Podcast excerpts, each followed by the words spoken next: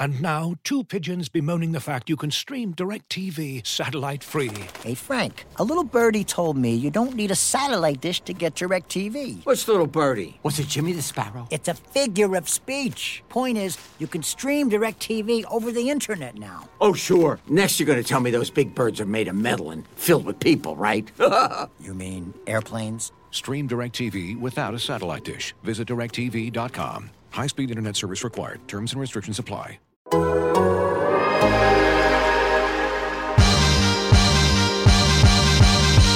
Dort. Donna Dort. Donna Dort. This is Lu Dort and I'm down to dunk.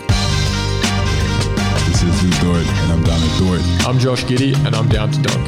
Hey, this is Kenny Hustle, and I'm down to dunk. I'm Darius Bazley, and I'm down to dunk. I'm Mike Muscala, and I'm down to dunk. This is Poku and I'm down to dunk. I love cereal. Captain Crunch,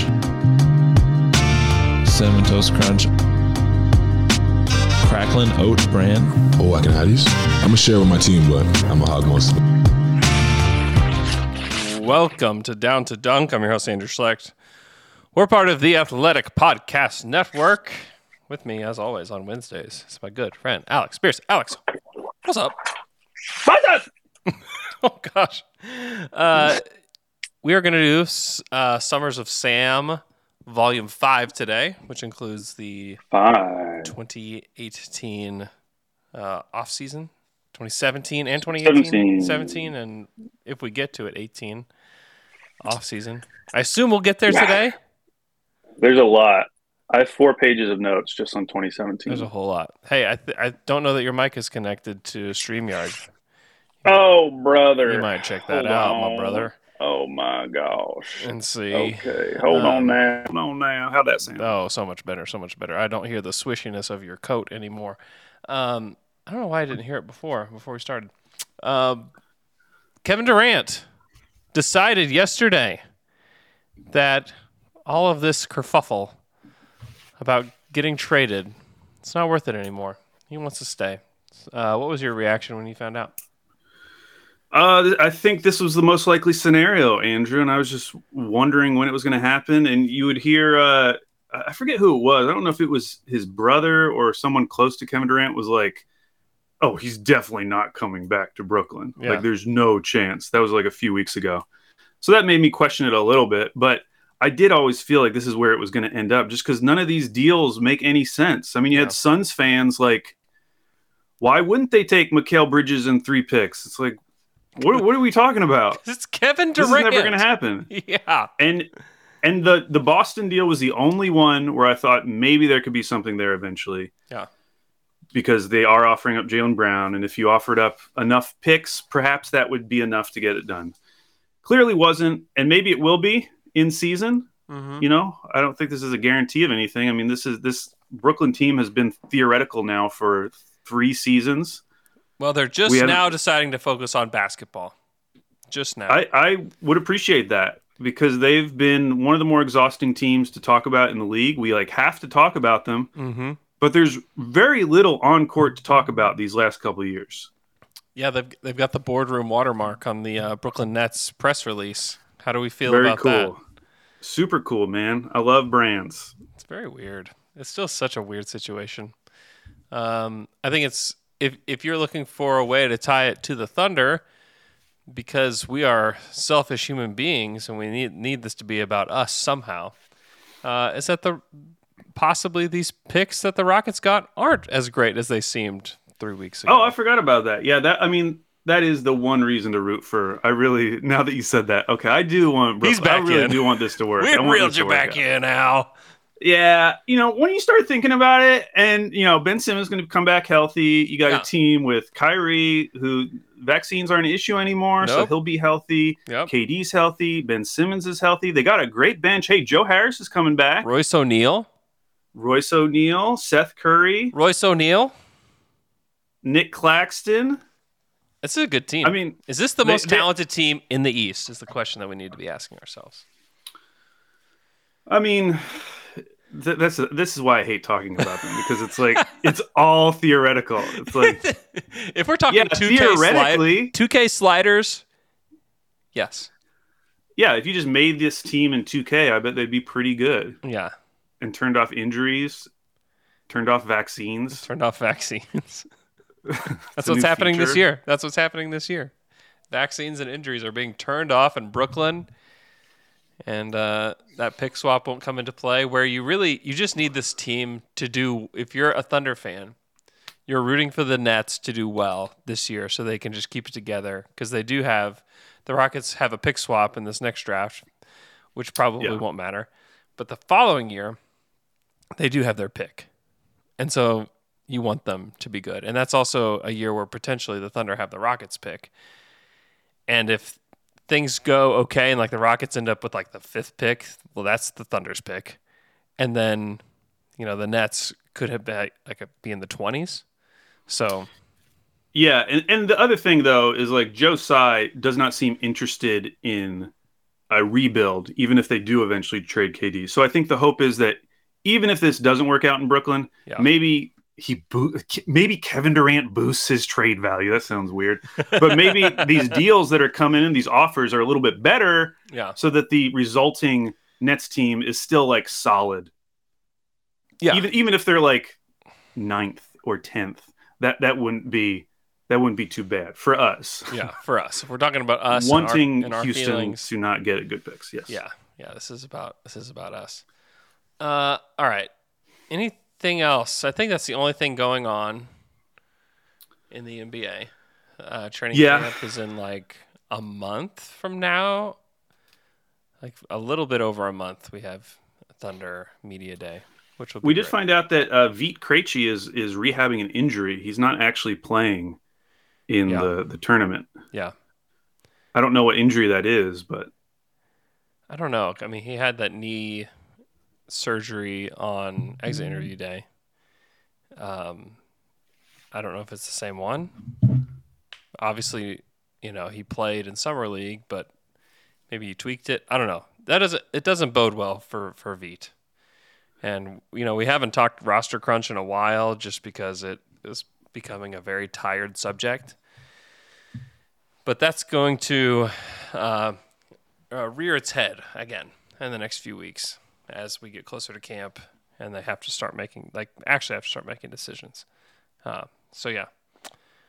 Okay, Summers of Sam, Volume Five, Paul George. Uh, yeah, so this is 2017, and just some background going into this offseason. So, OKC coming off their five game loss to Houston. You know, Russ has won the MVP. We're excited about that, but the team goes in the playoffs. They lose in five. Russ was 37 points in that series, Yeah. 11.6 rebounds, 10.8 assists on 39, 27, 80 shooting splits with six turnovers per game. Uh, notable for the fact that this was the last year of Russ knowing how to shoot free throws. This was it. This was the final hurrah where he was able to consistently hit over 80%, and then it just fell off a cliff this very next year. This is peak Russ. Peak Russ. You think this And, is? uh, I mean, this obviously was like his best season ever, best playoff series that he played in, most likely. Probably. I was, I was though I was looking back at his I want to say it was the 2015 season, Yeah, 2014-15. That he had put up some pretty impressive numbers that year as well. Uh Russ on court during the series. Now these numbers I got from a Bleacher Report article. When I actually looked up the numbers on NBA.com slash stats. it wasn't mm-hmm. exactly the same, but it's mm-hmm. close enough. Mm-hmm. When Russ was on the court against the Rockets, plus 4.9 points per 100 possessions, pretty good.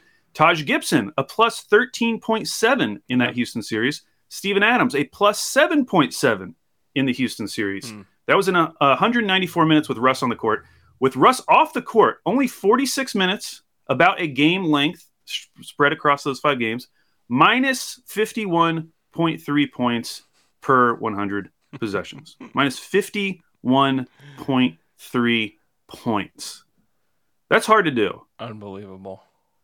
They and really a lot of people want to immediately blame Semaj, but like we talked last week, he eventually wasn't even playing in that series. Yeah, he played three games and his minutes went down in all three of those games. This is a, I mean, this was kind of a Billy Donovan problem, and we had some Billy Donovan problems throughout his tenure here, and a lot of it was like rotation space. It's like, why in the world would you not stagger Vic and Russ? And then like Vic goes on to play really, really well in Indy the next season. Uh, so much so that you get halfway through the season, you're like, did the Thunder do the right thing? you know? Right.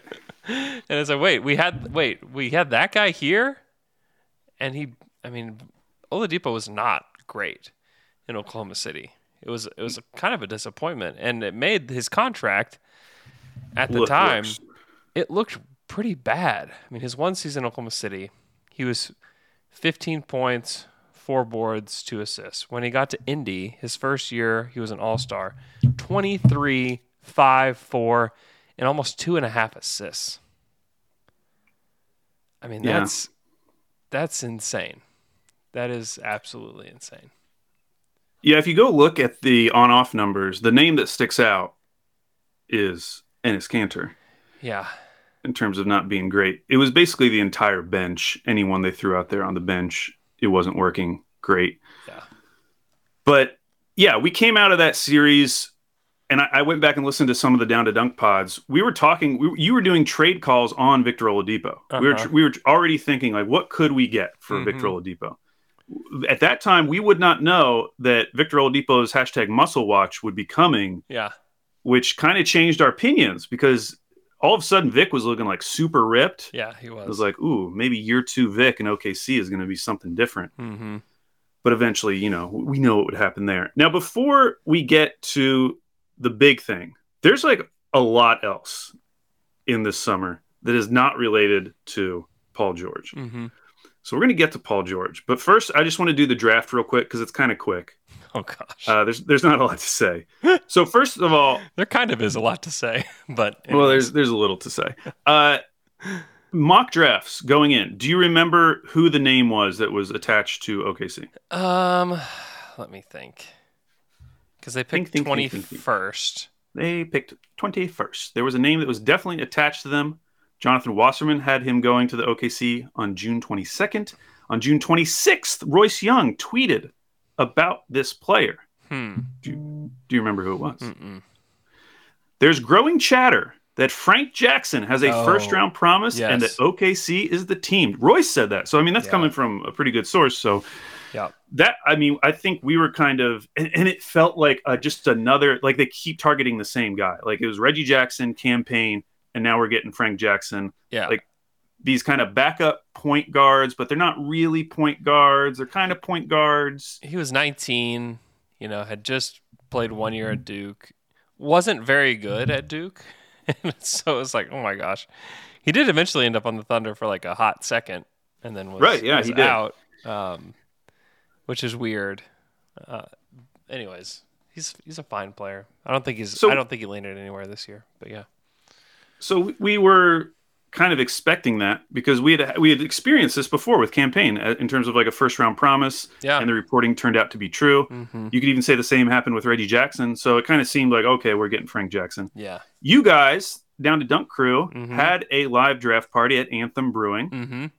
So we had Chicken Express as a sponsor at the time. Chisholm Holland, who is who is now a he's the he hosts the afternoons on the franchise.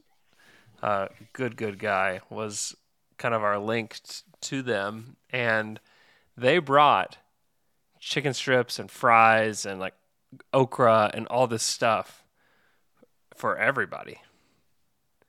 That was pretty sweet. It was amazing. I wasn't there, but it sounds great. it was amazing. It's like you had the uh, the chicken and everything, and then you had the the bar open. I mean, it was it was an amazing time. We filled that that tap house uh, pretty good, and I wanted OG Anunoby or Derrick White so badly. Um, And uh, who did they take, Andrew? they took Terrence Ferguson, in which case, I, and some of you that are listening were probably there, and we immediately started booing. I wish I had video of it, um, because I, I wish you didn't. I was think, actually thinking about like just imagining if that happened in 2022 Yeah, and you you videotaped it. How many people on Twitter would be like, "This is this is so disgusting." They are booing a 19 year old who's having the the night of his life. Yeah, that is very would've much a new. I'm glad you didn't record it. That's a new way to think. That was not. It is. That is not the way that people thought back in 2017 about the NBA with, with regards to like the draft and stuff. And we we were we were mad and justifiably mad. In hindsight, we were correct. That is true. Though I will say, I, so I was going back to, over some uh, big boards, and uh, I found a site that compiled all of the big boards. Mm-hmm. It wa this wasn't a reach.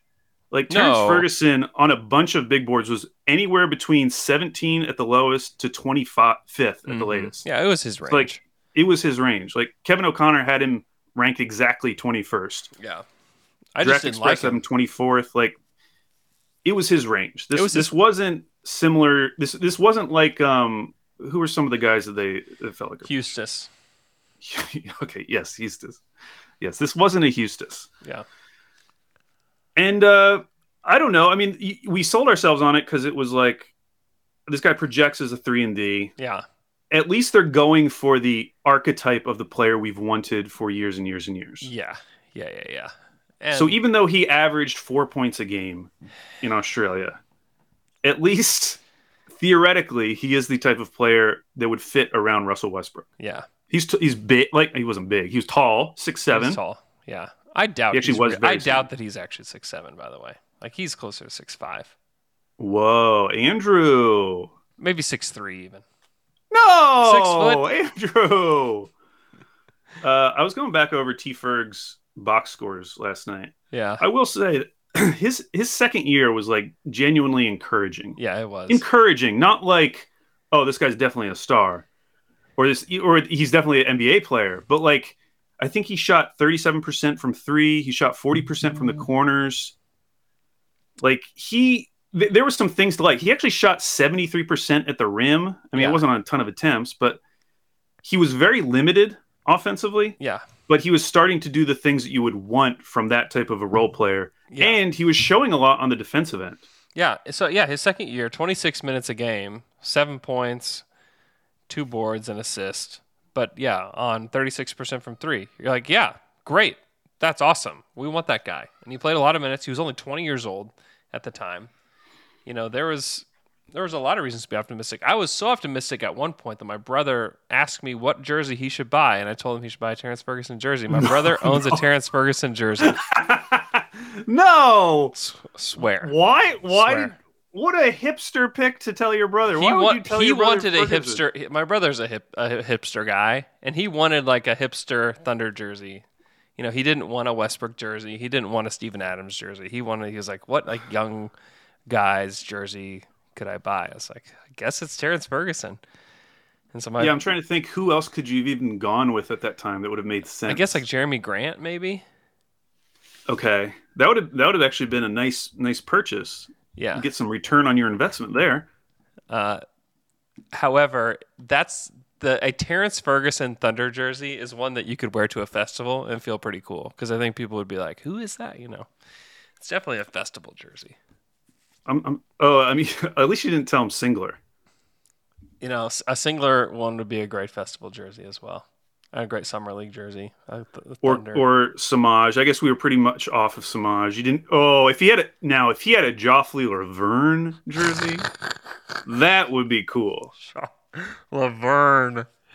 Oh my! I would gosh. respect that a lot. yeah, yeah. I did not. I did not think he would be on the team very long, so I did not pick him. Yeah. But, anyways, I thought that I was thinking about that yesterday. So so that was the draft, and there's not just there's just not a ton to say about it. Um, I had you Jonathan know, Charks on like the day after the draft, I think, to talk about Ferguson, and Jonathan was on his phone walking out of the gym doing this podcast with me, and he didn't have hardly anything to say about him. it was amazing. uh, so yeah, we already we all know what happened with Ferg. We, we should probably mention who went after Terrence Ferguson We in can the draft. that, yeah, pain, suffering. Um, interesting. I listened back to the the post draft show, and you were actually way more pissed about Derrick White. Derrick White was my guy. And I Yeah. thought Derrick White fit the best and would be helpful sooner than ever anybody else. And I think that was right. I, I was Because- I was correct. Yeah. So the very next guy who went was Jarrett Allen, Mm-hmm. who I don't think they would have ever taken at that point because of Steven Adams, but it's kind of like he would have been a great pick. Holy smokes! And it's- yeah, it it's would have been crazy that- amazing. Jarrett Allen is an all-star and has Yeah. never made as much money per year as Steven Adams ever did. yeah, I mean, Steven Adams made was his deal was like 25 million a year. Jarrett Allen's deal is currently currently 5 years later 20 million a year. Just great value it's wild. for centers nowadays. It's wild. Uh number pick 23 of course was OG Anunoby, yeah. who we wanted a lot. Uh, and then uh. 27 Kyle Kuzma, 29 Derrick White, 30 Josh Hart. uh, Josh Any Hart would have been awesome been- in OKC. Yeah, Josh Hart would have been really oh great. my gosh. Uh, and then 31 was Frank Jackson. So Frank Jackson did end up getting picked like very close. Yeah. He, he wasn't a first rounder, but he was the very first pick of the second round.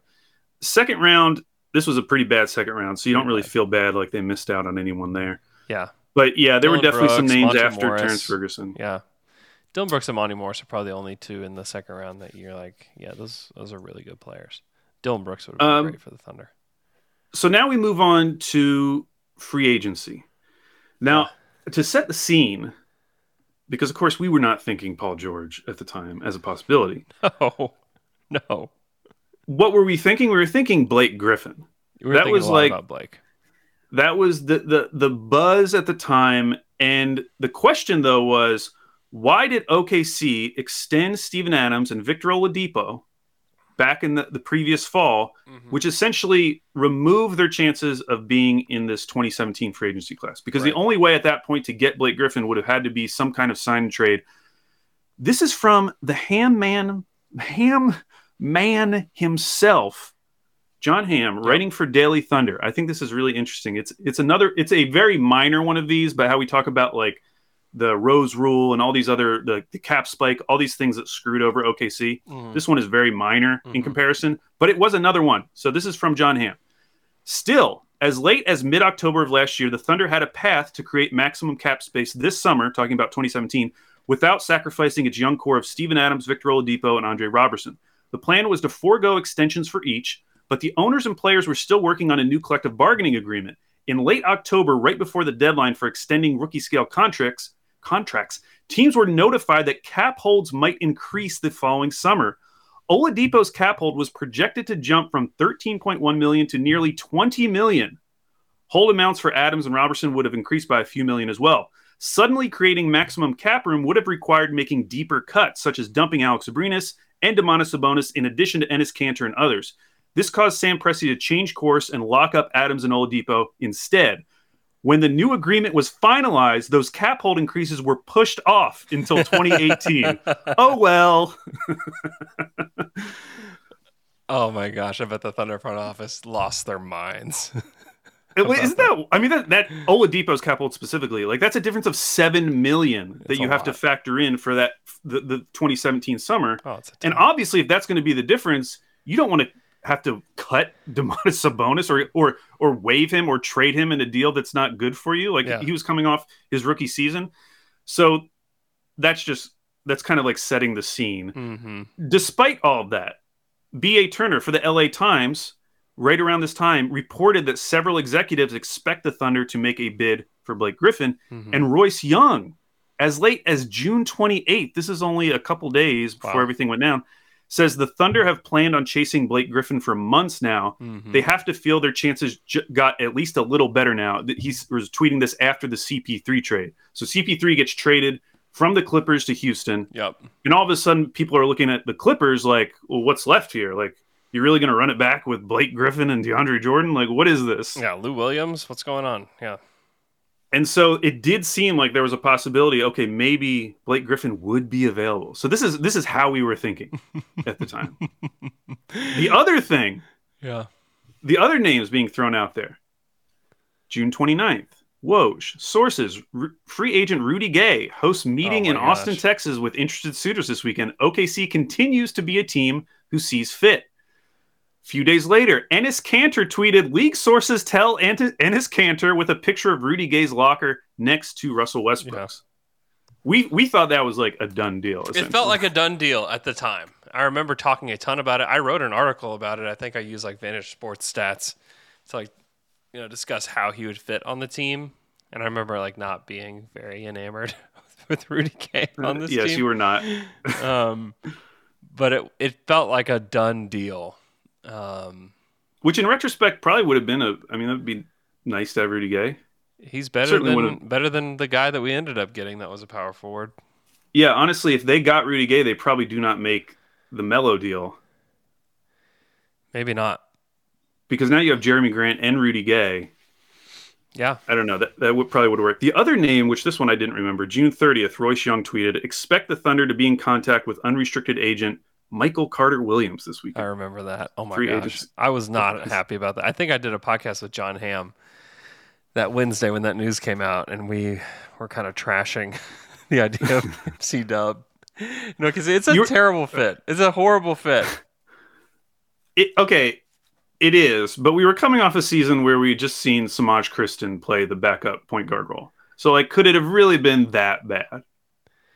I mean, it was it was an upgrade, but it's like that's not the kind of guy that you want playing, you know, backing up Russell Westbrook, you know, or playing next to him.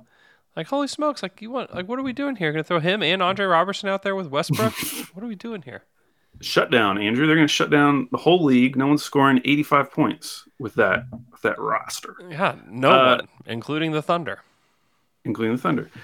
The other name that was out there from Ramona Shelburne. Yeah, Sources also to- told Shelburne that New York engaged the Oklahoma City Thunder in talks for Chris Kristaps Porzingis. yeah, But as one source said of the Knicks, they don't have enough.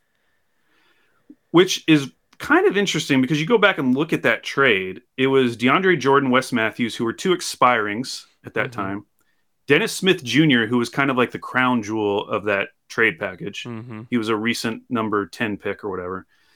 They got a 2021 unprotected first and then a 2023 top 10 protected first. yeah, If like it's so crazy because nowadays you're like OKC could easily match that deal. oh yeah, Like barely. It would ta take like no effort at all to match that deal. Even then, they had the future pick. So like I feel like they could have matched picks wise. I guess they just didn't have the Dennis Smith Jr. piece to like really excite New York. I mean, that sounds crazy now, but yeah, at the time.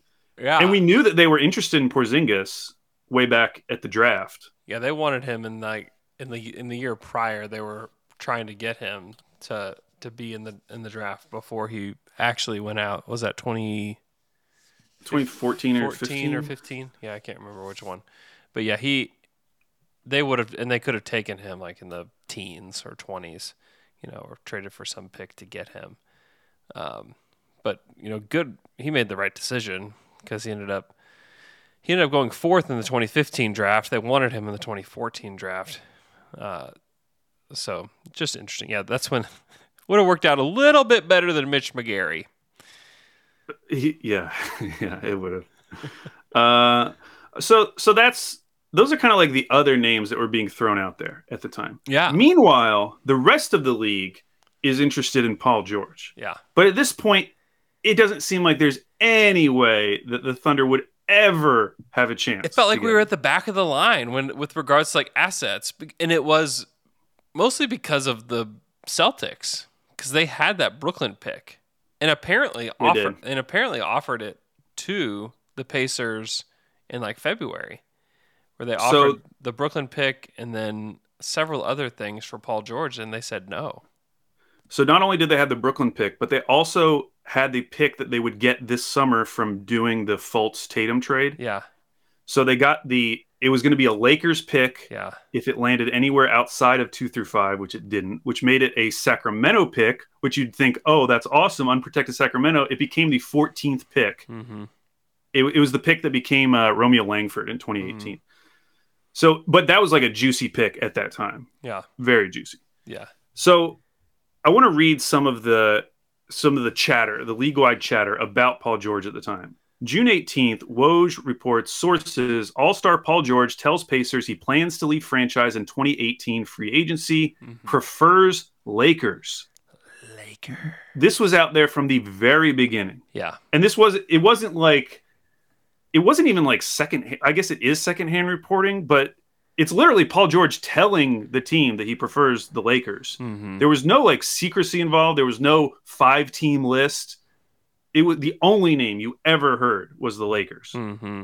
And Chris Mannix reported that teams are trying to decide what's the appropriate cost for a player who they're being told pretty adamantly by Paul George's camp will be a rental. No matter who you are, no matter who has checked in or who potentially will check in, they're going to be told that Paul George is going to play the season out and he's going to be a Laker. That's his plan. Mm-hmm.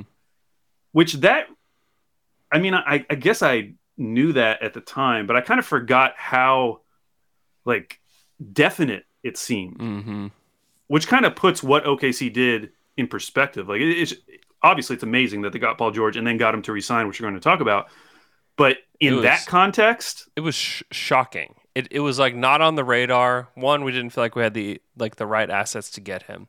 I remember the day of the trade. I was talking to Brett Dawson, and we were talking about how the Thunder are like kind of screwed. Like this is the this is their team. Are they better than like the like if everything went perfectly, they're like the four seed, you know, yeah, in the West, and you don't really have a path to the West Finals. Like this is your Westbrook team, and like this is what you're going to be, and there's no way out because like you can't really trade Vic for anything better than Vic. You can't trade Enes right now because Enes, I mean Enes, his contract felt like an albatross. There were just so many things about it that just felt like, oh man, like they. And at the time, I remember talking to him like, man, they really just need like Sabonis to be really good, and he was Well, coming a- off like a re- his rookie season was legitimately bad, and they couldn't play him in the playoffs. I mean, I think that's that, something that's that gets that's a really important point because Sabonis would have been like that kind of Dennis Smith Jr. piece. Yeah. If you're trying to make a big deal for a superstar, because he was a lottery pick, he was a rookie, but his rookie season was so bad that it, people weren't like thri- like super excited about Sabonis Yeah. at that time. Here are his rookie season stats.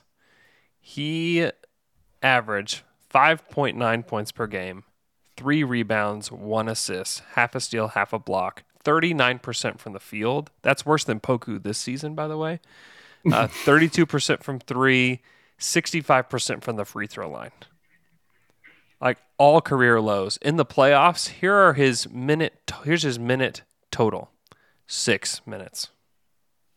They played him in two games. They played him 6 minutes. He scored 4 points and he had 4 fouls. Wow. That's that's who the Pacers got in this trade. And they must have just and this is where like scouting here's why you scout everybody in the draft because eventually they may become available to you. They certainly didn't want Domas because of what he did in Oklahoma City. Uh, Right. And then the next season, he averages 11, 7, 2 assists on 51% from the field, 35% from three, 75% from the free throw line. It's like, oh, that got- much better than eventually, you know, in his uh, fourth season, he made the All Star team, averaging 18, 12, and 5. You know, I mean, it's kind of amazing the leaps that he made from. I remember that was back in the day when I was listening to Dunked On. Shout out Nate Duncan was talking about how the Thunder should have taken Wancho. You know, it was just like almost. Yeah. It felt like almost every episode they would touch on the Thunder, be like, "Man, should have taken Wancho." I'm like, God, this is terrible. Um, And, and in retrospect, it was never going to work as long as Steven Adams was on the team. Like what we know about Sabonis now, like what is the only conversation about Sabonis is like how, who do you pair with him in the front court? Right. And if there's one thing we learned, it's not a non-shooter. Like it's they it actually had a great guy in Jerami Grant. yeah, that's true. You know, you could have traded hmm. Steve-O and gotten a, like a wing because Steven had trade value at the time. Yeah, And, like you could have like, actually, if if like if they don't make this Paul George trade, maybe you can trade Steve-O for a wing, and then it's Domas, Jerami, whatever wing you got, Vic and Russ. And like honestly, like that's not a horrible outcome. You know, two years from then, like that actually would have been a pretty good team. yeah, Um, but it was hard to see. And and part of the reason that the Thunder ended up taking Sabonis is like he shot lights out in workouts pre-draft. He was killing it from 3. And so the thought was that he was kind of hidden at Gonzaga with the kind of skill level he had and was going to be a guy that could hit from deep. And that ended up just not coming to fruition at all the NBA. Until maybe this year. Like like all his off season videos are him taking threes. Yeah, and that and so like he took. Let me see what his totals were. His rookie season, he took 159 threes. He was 51 for 159. In his second year, he took 37 threes. In his third year, he took 17 threes. Wow. Unreal. They were just like, nope, that's not who we saw you as, you know, in your workouts with us. But um, apparently he just absolutely killed it at the workouts with the Thunder. And so that was like part of the reason why they wanted him um, was that they thought that he could develop into something more. Man. Uh, okay, so I want to read off just some of the teams that were engaged with the Pacers Okay. about Paul George. So Woj, Indiana and Boston are engaged in serious talks on a Paul George trade. Adam Kaufman, who does a Celtics pod, he heard the offer was Jae Crowder, the LA Sacramento pick acquired in the Fultz Tatum trade, a mm-hmm. non Brooklyn first and salary filler. Woj confirmed that the Celtics plan was to sign Gordon Hayward. This is the Gordon Hayward summer, Mhm. then deal for Paul George, but Pacers didn't want to wait. League stunned. Mark Stein, league sources, Cavs, Pacers, and Nuggets have discussed a three way deal that would land Paul George in Cleveland and Kevin Love in Denver. And Woj confirmed that and said Gary Harris and a protected first from Cleveland would have been the return for Paul George. Wow. Por- Portland offered three firsts in that year's draft, the 15th, 20th, and 26th, which this is the draft they traded up for Zach Collins. So they did eventually trade some of those picks Yeah. plus any non big three player. So their big three was Dame, CJ, and Nurk. I went and looked at their roster. There's no one you would possibly want from that team. Maybe Noah Vonleh at that time. Maybe you'd still be excited about that. Uh, Brian Windhorst, the Rockets are trying very hard to land Paul George to pair with CP3 and Harden. I remember that very Tim well. McMahon, source on Rockets, they think they are getting Carmelo or Paul George. Yes. Oh my gosh. I remember I remember that feeling so good at the time that not only did they not get either one, we got both. I remember that was both. you know, that's it's similar to like our we still have the same feelings about the Rockets like at the beginning of this pod. We're like, hey, great, Kevin's staying, awesome. It's gonna hurt the Rockets, which is good for us. And then last one, Mark Stein reported Pacers and Lakers have engaged on Paul George trade talks in advance of Thursday's draft. He followed up saying, Can the Lakers now land Paul George by offering Thursday's number 27 and 28 picks and either Julius Randle or Jordan Clarkson? Oh my They're gosh. trying. Wow. The point is that, like, for the weeks leading up to the draft and, and after the draft, no one was talking about OKC, but there were so many suitors. Like, oh, even yeah. though people knew he was probably going to be a one year rental, there were there were options out there for the Pacers Yeah. at that time. Yeah, those Lakers picks ended up being Kuzma and Josh Hart. Like Yeah, pretty pretty nice picks. Pretty good. Uh, so then on June 30th, 6:41 p.m., which that was that was probably my Pacific time, so it would have been 8:41 Yes. p.m. your time. 100 yes. Ramona Shelburne, Paul George has been traded to OKC per sources.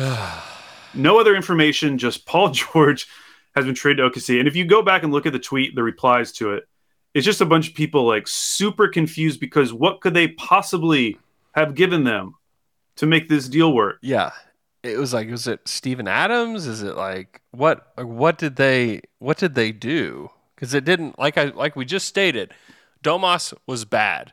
So bad that Russ was calling him Damos in the locker room and no one was doing anything about it and he was petrified to play with Russ. Um not a good situation. And Vic coming off of a really bad playoff series. It was like this is like Yeah. the the the bottom of their value and it just didn't seem possible. I, re- I remember thinking it was a fake tweet. Like somehow like a fake like Ramona Shelburne account got Yeah. retweeted. I was so I was putting my son to bed. We were my wife and I were getting ready to go on a trip with some friends to New Mexico. Well, we were gonna wake up at 3 a.m. and drive there so that we could like Drive to Mexico? New Mexico. Oh, New Mexico. Okay. yeah, we're driving to Mexico. No, we're driving to New Mexico uh, to like go to Red River just to spend some time with friends there. And you know, we were planning to go to bed at like nine o'clock, and then like this Paul George news drops, and I'm like, like, this cannot be this cannot be real. Like that cannot be real. Like why why would somebody do that? Why would somebody create a ramona shelburne account that's fake and just to like mess with thunder fans? But turned out it was it was real. It was unbelievable. Yeah i was i was at a uh, restaurant called noble rot here in portland. I was about to graduate the next day and i got like people started texting me and I had cause it was like a f- big family dinner. Mm-hmm. And I actually, I got up and just went to the bathroom and just like sat on the toilet, just like scrolled Twitter for 10 minutes. It was unbelievable. It was, I just could, could not believe it. Cause I remember just thinking like, man, I was just talking to Brett about how awful of a position the Thunder are in with regards to like just kind of being in the middle of the West and not really being able to do anything. And then, man, and then also with the context of Russell Westbrook, it felt like Russell Westbrook was like entering like his true prime of like we are now like the best player in the NBA with the what was at the time the third best small forward in the league. Uh, we didn't have to give up Steven. Um, you know, Andre was a, was going to re-sign with the Thunder that summer. They have all these pieces. They still had Abrines and Doug McDermott, and like it just felt you you felt like they had the second best team in the West, um, except for Stephen A. Smith, who uh, had some some different thoughts on the Thunder. And uh, here's some some thoughts from Stephen A. Where does this move put Oklahoma City now in the West? Personally speaking, I think it still puts them somewhere between the fourth and the fifth slot uh, within the Western Conference, quite possibly a berth to the second round of the NBA playoffs within the Western Conference. Again, if they're a fifth seed, they're playing a fourth seed. Anything could happen at that particular moment in time, but that's really all that I see. I don't view Oklahoma City as a powerhouse just because they have Russell Westbrook and Paul George.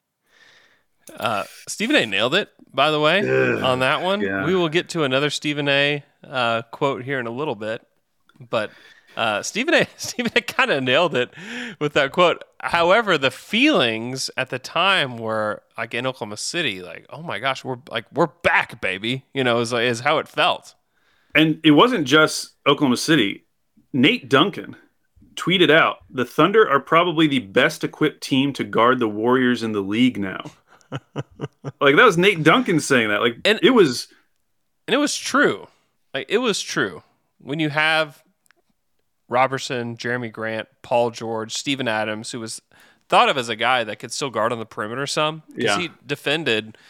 At times, he had to defend Steph Curry in the West Finals, uh, and like two years prior. And you're like, yeah, this this team could be the best defensive team in the league, and they were close to it when they were fully healthy.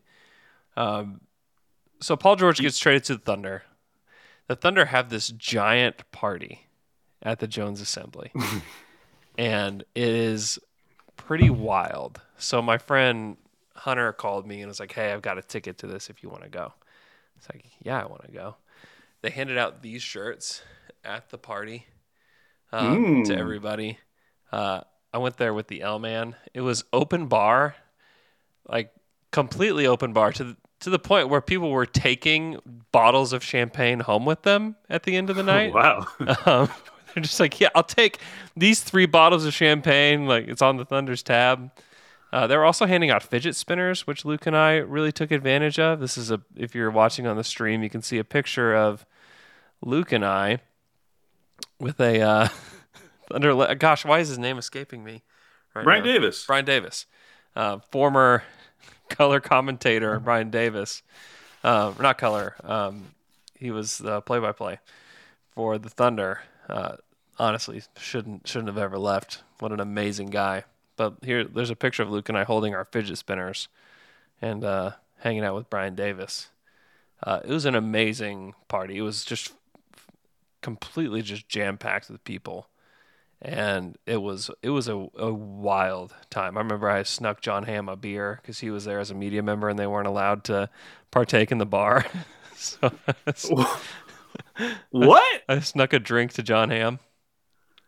What? What? He was there, like representing Daily Thunder. I think the franchise. Oh, the franchise. Who who wasn't who wasn't letting him drink? I guess if you had a credential. Oh. So like if you get in with a credential, you weren't allowed Oh, to a- partake in the open bar. Like you were just there to like talk like like have a perspective on the event. So that's rude. Yeah. so rude. Uh, yeah, th- that was, and, and at the time, and I still feel this way, but you know, going back to how they handled Kevin Durant during during his whole period, you know, we talked about the the Sports Illustrated cover, which you know that was Kevin Durant's input on that as well. They'd have uh, billboards around that had you know like random players on the team on it. This felt like a fundamental shift in how the team was approaching stars Mhm. like having this big blowout party to like welcome Paul George Yeah. to Oklahoma City. Yeah. It was very if at the time it felt very out of character for the Thunder organization. Yeah, his family ended said like they rolled out the red carpet for all of us because they flew his entire family to Oklahoma City. Uh, the Thunder let people know like when they were going to be arriving, so that every the Thunder fans could meet him at the airport. I actually went there. Yeah. It was on uh, it was on July 11th that he flew in. I remember because it was 7-Eleven day, and you got your free 7-Eleven icy drinks. I took my kids to go get an icy right before we went to the airport. Um, it was an outrageous time. It was so much fun to uh, be a Thunder fan that summer because you, you had experienced like the lowest of lows, and then like things start to build up where it's like, oh my gosh, our, we have the MVP now. But where are we going? Where we're going is like we're going to get one of the superstars of the NBA to join him. It just felt it was an unbelievable ride for a Thunder fan that summer. And it wasn't even over yet. We were about to, like things got even better. Yeah, it was not over yet. And by the way, you mentioned Westbrook earlier, and we should have led off with that because this was also an important summer for Westbrook because he was eligible for an extension. Yes. And who knows what would have happened if they don't get Paul George. I mean, we never got any indication that he wouldn't sign an extension. Right. But you have to imagine them getting Paul George made that decision very Oh, easy Yeah. for Russell Westbrook. Because it he he re-signed like a few weeks later after that. It felt like you wanted him to re-sign like that day, you know, and Right, have it all happen. But you know, it was it was wild, man. It was that was a a wild beginning to the summer. So shortly after, you know, so this is all happening beginning middle of July. Yeah. We're having the party. We're feeling great. Um, and then Bill Simmons tweets out on July 24th. Did we get to? Did we get? We didn't do Patrick Patterson yet. That happened before then. Oh, did it really? I didn't have Uh-huh. the date on that. Okay, so they they also signed Patrick Patterson three years, sixteen point four million dollar deal. He was coming off a few seasons in uh, Toronto. Yes. and every i mean he's one of those nba smart guys who we we were convinced was much better than he he had let on Yeah. although if you read anything from raptors fans at the time they would tell you that he was like very streaky as a player Yeah. Yeah, he Raptors fans were warning us at the time. Like this guy's not he's not not quite as good as you think he might be, but he felt so perfect for the Thunder because all they needed was somebody to space the floor and to like move the ball. And like those are things that Tupac could do. And it felt I remember at the time thinking, "Oh my gosh, this is so much better than you know having Rudy Gay." Because it was like most of Tupac's shots were threes uh, a vast majority of Rudy Gay's shots were mid-range shots, and so you it just felt like a, such a great fit at the time. And when you're trying to compete against the Warriors, you know you needed a guy like Tupac, you know, to to space the floor for for Westbrook. He felt, gosh, he felt just so perfect. Yeah, so some of these other deals probably happened before the Melo deal as well. So, for instance, Raymond Felton Ray ends up signing a one-year deal. Did happen. I found out about that one. I was at Whitewater Bay. Nice. Yep. I don't know why that would be an event where you would need to remember where you were, but Uh, cool. I do. I was it. in the Whitewater Bay parking lot walking out, like, oh my gosh, we just got Ray Felton. At the time, we needed a backup point guard so badly. Like, just needed somebody competent that could spell Russ for 12 minutes a game. And he's, at the time, seemed so much better than like Michael Carter Williams or Semaj or like anybody else. It's just like, can we just upgrade this spot somehow? And Ray Felton felt like, I mean, just to get free agents, you know, you get two Pat and Ray Felton in the same offseason. Those are two of the better, you know, free agency signings for the Thunder ever. I mean, it's in the top five best free agency signings.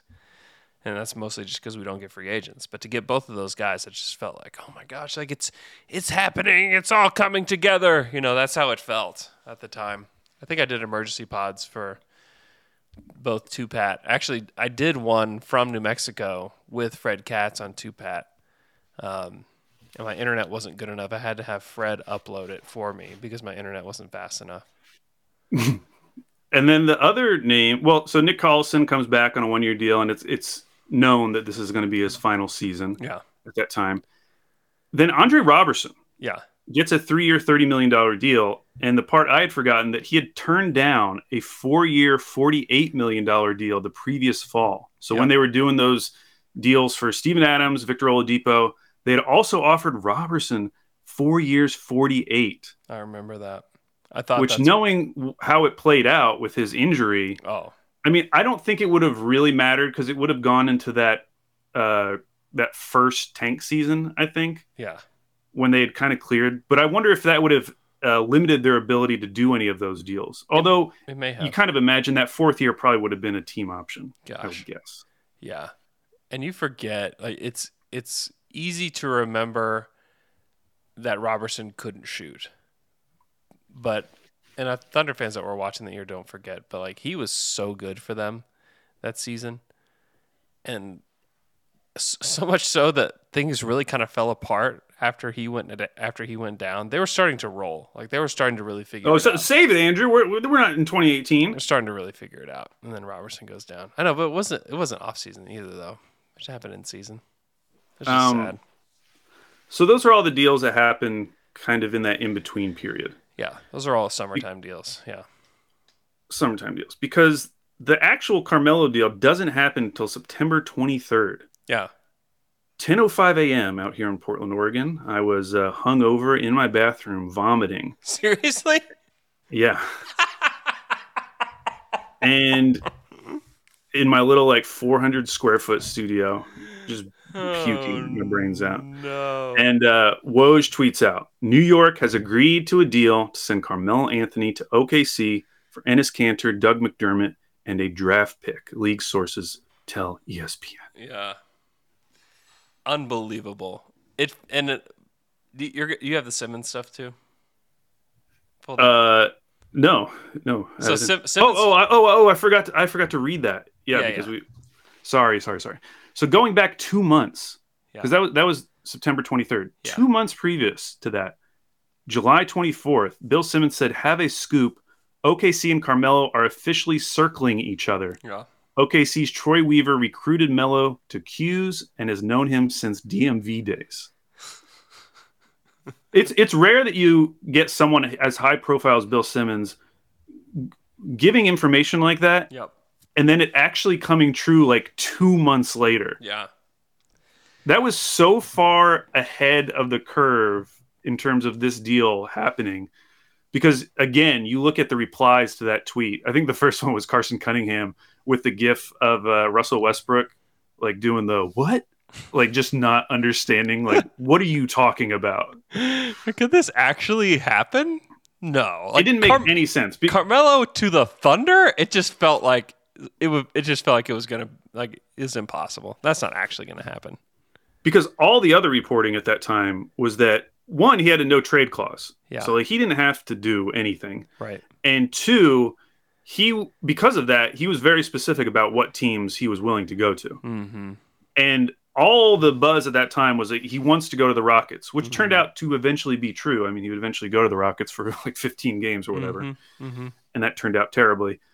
But when the deal finally happened, so now fast forwarding to September, Woj reveals that Anthony told the Knicks he would only waive his no trade clause for the Thunder, the Houston Rockets, and the Cavs.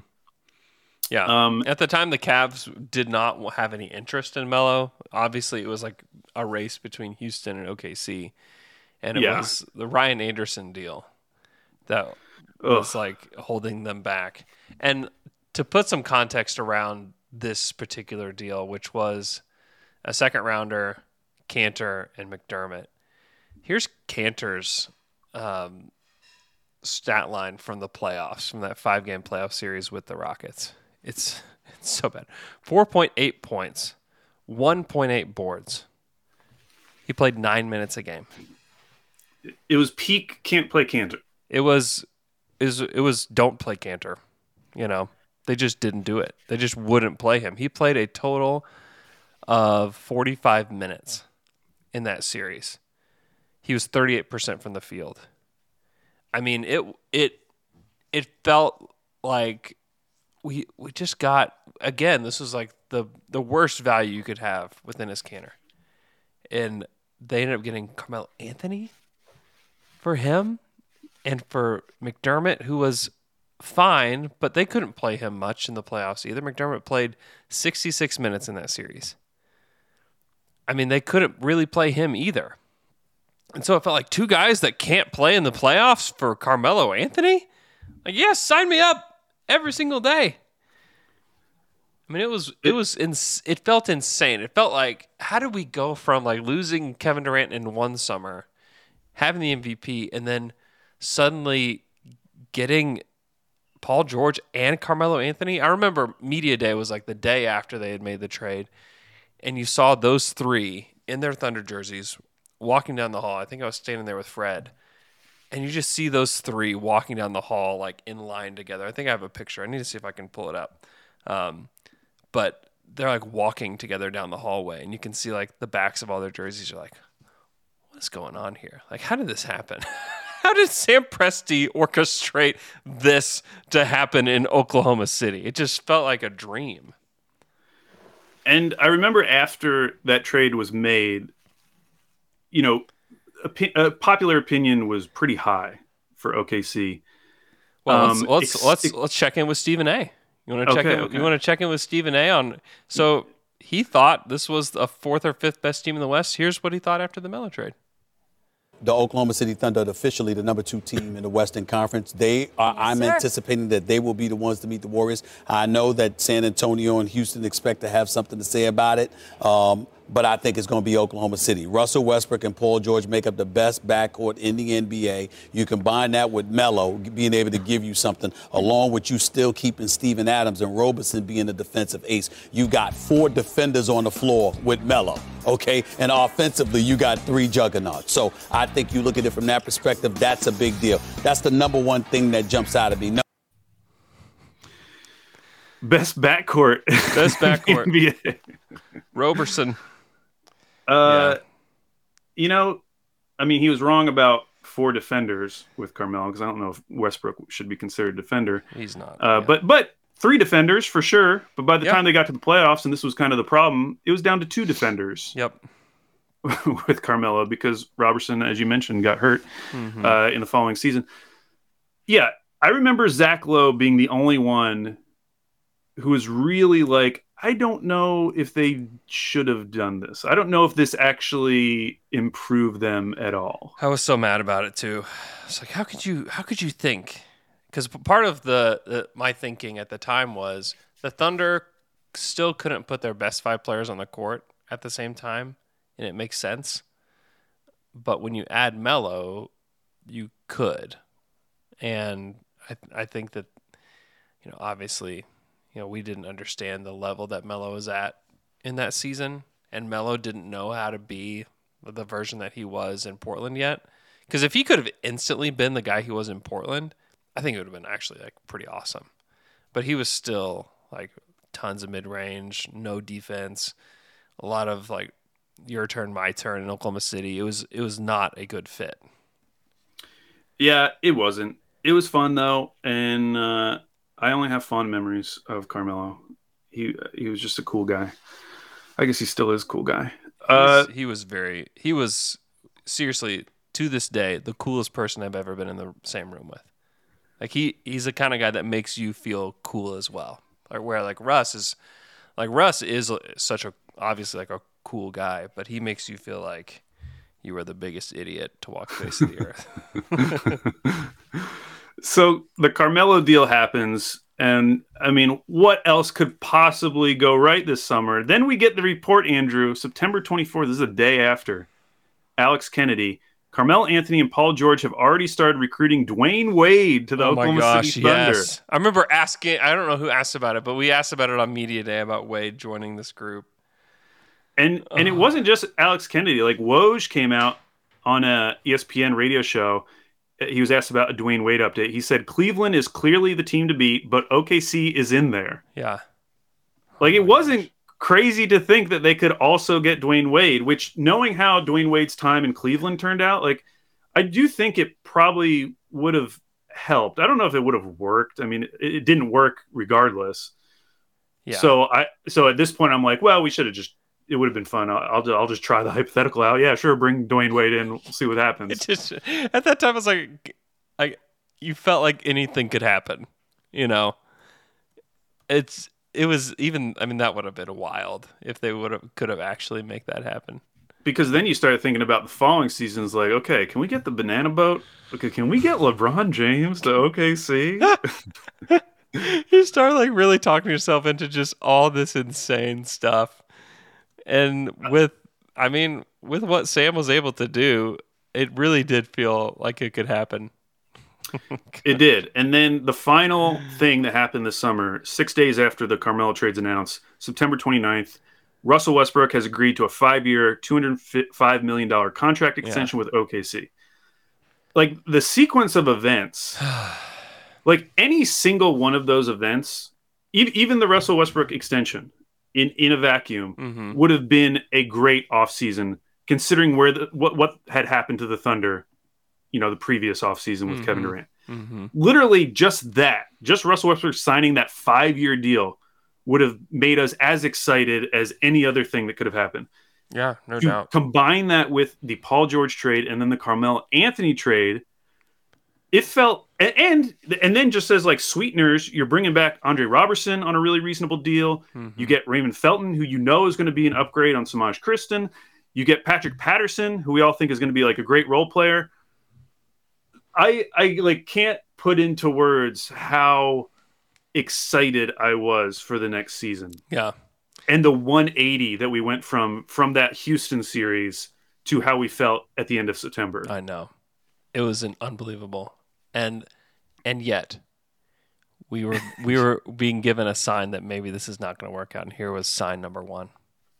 Um, how do you feel about you know starting at the four or the concept of starting at the four or even coming off the bench? And the second question is Who, me? Oh. I, guess, I guess that answers that part. I, I mean, I don't know where that started, where that came from. Hey, P, they said I got to come off the bench. no, I'm sorry. Go ahead. Go ahead. Oh, well, how do you? I guess the bench question is not, not a oh, it's so good. It is so good. He is laughing so hard, like, and it should have been that moment where, like, oh my gosh, like these guys are actually going to control everything that happens in Oklahoma City for the rest of their time here. You know, at, the, Um, at the same time, I'm like surprised that was even a question at that point, though, because I mean, he was still like he was coming off his season where he scored like 23 points per game with the Knicks. mhm. Like I, I guess I, I understand now, of course, why we would think about Carmelo coming off the bench, but I'm I'm kind of surprised that we were that was even in the conversation at that time. I kind of understand his reaction. Shouts to Erik Horne for having having the balls to ask that question. I mean, that's a that's a big time question. Yeah, he was 22, five and three, shooting 36 percent from three, 43 percent from the field. Then he came to Oklahoma City. He was still 16, five and one, shooting 35 percent, almost 36 percent from three, 40 percent from the field. Not good, but still like scored 16 points a game you know Yeah. it's it is pretty wild and obviously in the playoffs was where things did not go well in oklahoma city in that series he was 11 points 5 boards 0.3 assists he was 37% from the field 21% from 3 let me see what his totals were he took 28 threes. He was 6 of 28 against Utah in that playoff series. He was really bad. Um, and the Should- thought do you think we should?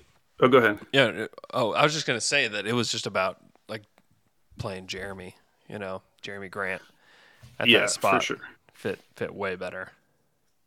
Do you think? Because I don't think 2018 will actually take that long. Do you want to just roll into it? We're at an hour four. I know, but the draft is nothing. It's literally just Paul. we George. can do it. Yeah, we can do it. Yeah, let's let's do it. I've got it's it, there's a lot, but we yeah we can do, we can make the we can do a long pod whatever. It's Do you, I mean, do you think we should wait? We can wait. We can wait. we can we can save it.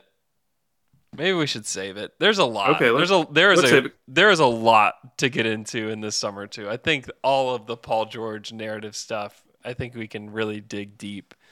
Yeah, because you probably have some good uh, clips from that time. Too, Oh my 'cause there were a lot of good drops. oh, I've got some great clips. This is Well, then let's save that That's the summer that I have um, that I'm most excited for. But yeah, I mean, let's let's go back. I want to look at what night one, like the starting lineup, and like what the um, let's see, 17, 18 season.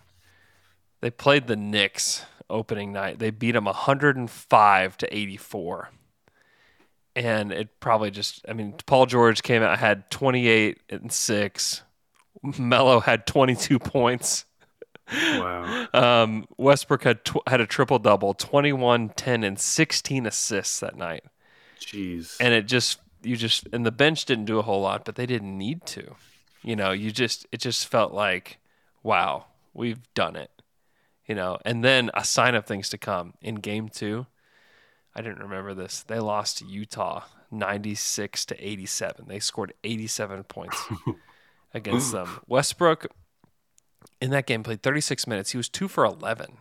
6 points, 13 boards, 9 assists. Melo had 26 points. Melo oh my gosh.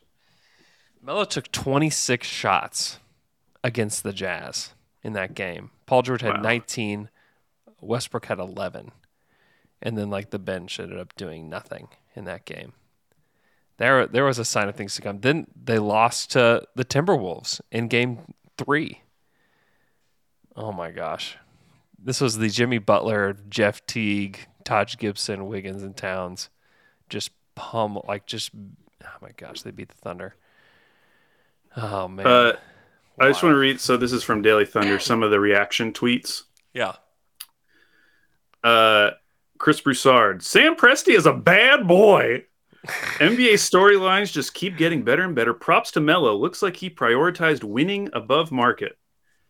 Zach Harper. I just hope this unlocks Olympic Melo in the NBA. That was that was that was the definitely a thing. that was the that was the dream. Is like, can we get Olympic Melo to the NBA? Yeah. Oh my gosh, there was so much talk about that. Holy smokes! And then it was, can we get Olympic Russ at some point? I that's kind of what it is now. Yeah, Uh, it's, it, we were still waiting for Olympic West. We actually got Olympic Melo in Portland. You know, like yeah, the best version. That's of about as close as you're going to get. Yeah. Okay, so what is your final grade for the 2017 offseason? Oh, uh, it's A plus. Like you, I don't think you could have done better that summer. Yeah, it- I don't. it's thi- I funny, think, I think it's impossible. In fact, The, the only thing is the draft. Like, it, if it, it was an hour ago, but we started this talking about Terrence Ferguson. yeah. But in in retrospect, with all of the other things that happened, it seems like so minor. like, I mean, if they would have just taken, if they would have just taken um, Derrick White, or if they would have taken OG, I mean, honestly, either one of those picks would have actually changed the fortunes of the this Thunder team because they needed somebody like that to come in after Roberson was gone. Like, imagine if OG Anunoby. All right, stop. I'm getting even more sad now. This is supposed to be fun. But even with that, I still think it's an A plus, Yes. just because that run of deals and specifically turning who those assets were at the time, meaning Oladipo and Sabonis, Yeah. into Paul George. Now it ended up being a- really nice trade for the Pacers, which we would eventually find out. Turns out the Oladipo muscle watch was true. Yep. And it did matter. He a became an all star. And then, of course, Sabonis becomes an all star. But at the time, to turn those assets, which felt like very distressed at the time. Like those contracts. Oh, well, I mean, Oladipo's contract was not a positive, and then Sabonis was still a positive because he's on a rookie deal. But we talked about it, like he just wasn't He was bad. seen as like this amazing rookie prospect, Yeah, he was actively bad his rookie season. Um, and he turned that into Paul George. I need to find the clip for next week of the the fun debate because this was this a season that divided the Down to Dunk Fry Pod where we talked about like is this fun? And you look back, December 16th, they lost to the Knicks. They lost 111 to 96 to the Knicks in New York. And then their record at the time in December was 14 and 15 Yeah, you know, after all of this, they had a four game losing streak where they lost to Boston, they lost to Portland, they lost to Sacramento, and they lost to Denver. And it's like, what is happening? You know, this it quickly fell apart. They ended up finishing the season, excuse me, with 48 wins, which, well, in retrospect, like that's pretty good to end the season like that. But it took them. I talked about like them rolling with Roberson. It took them a while to get rolling. It wasn't until mid January that they started to win games. They won one, two, three, four, five, six, seven, eight games in a row in January, and that's when like things actually started to pick up. They beat. They won that game in Philadelphia. I believe it was on a Sunday that they won that game, and that put them at thirty and twenty. But it felt pretty brutal. Um, the first part of that season. Things were just like not going well for them. And it was just kind of a sign of, of things to come. But um, man, what a wild off season though. One of the best off seasons in Thunder history. Maybe maybe the best with regards to the amount of positive things that happened for the team.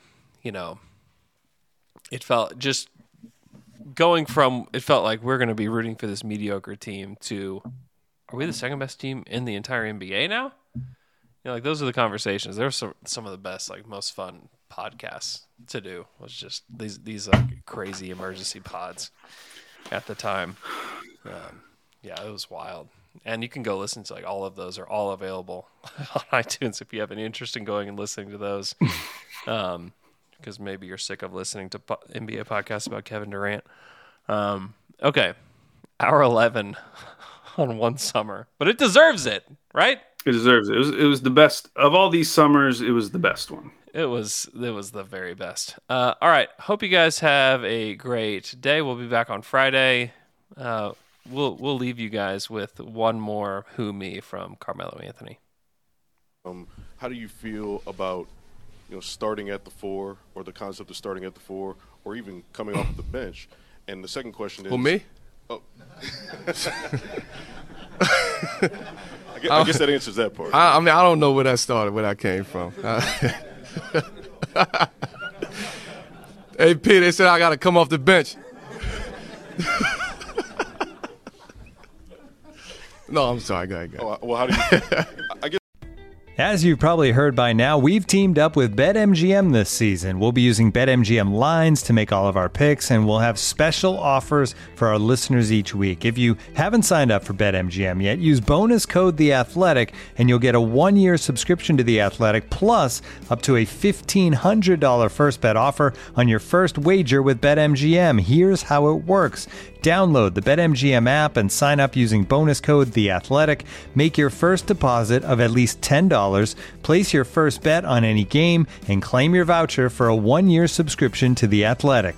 See BetMGM.com for terms. U.S. promotional offers not available in D.C., Mississippi, New York, Nevada, Ontario, or Puerto Rico. Gambling problem? Call 1 800 Gambler. Available in the U.S. Call 877 8 HOPE NY or text HOPE NY 467 369 in New York. Call 1 800 NEXT STEP in Arizona. 1 800 327 5050 in Massachusetts. 1 800 BETS OFF in Iowa. 1 800 270 7117 for confidential help in Michigan. 1 800 981 0023 in Puerto Rico. First bet offer for new customers only in partnership with Kansas Crossing Casino and Hotel. Don't forget, if you haven't signed up for BetMGM yet, use bonus code The Athletic, and you'll get a one-year subscription to The Athletic, plus up to a $1,500 first bet offer on your first wager.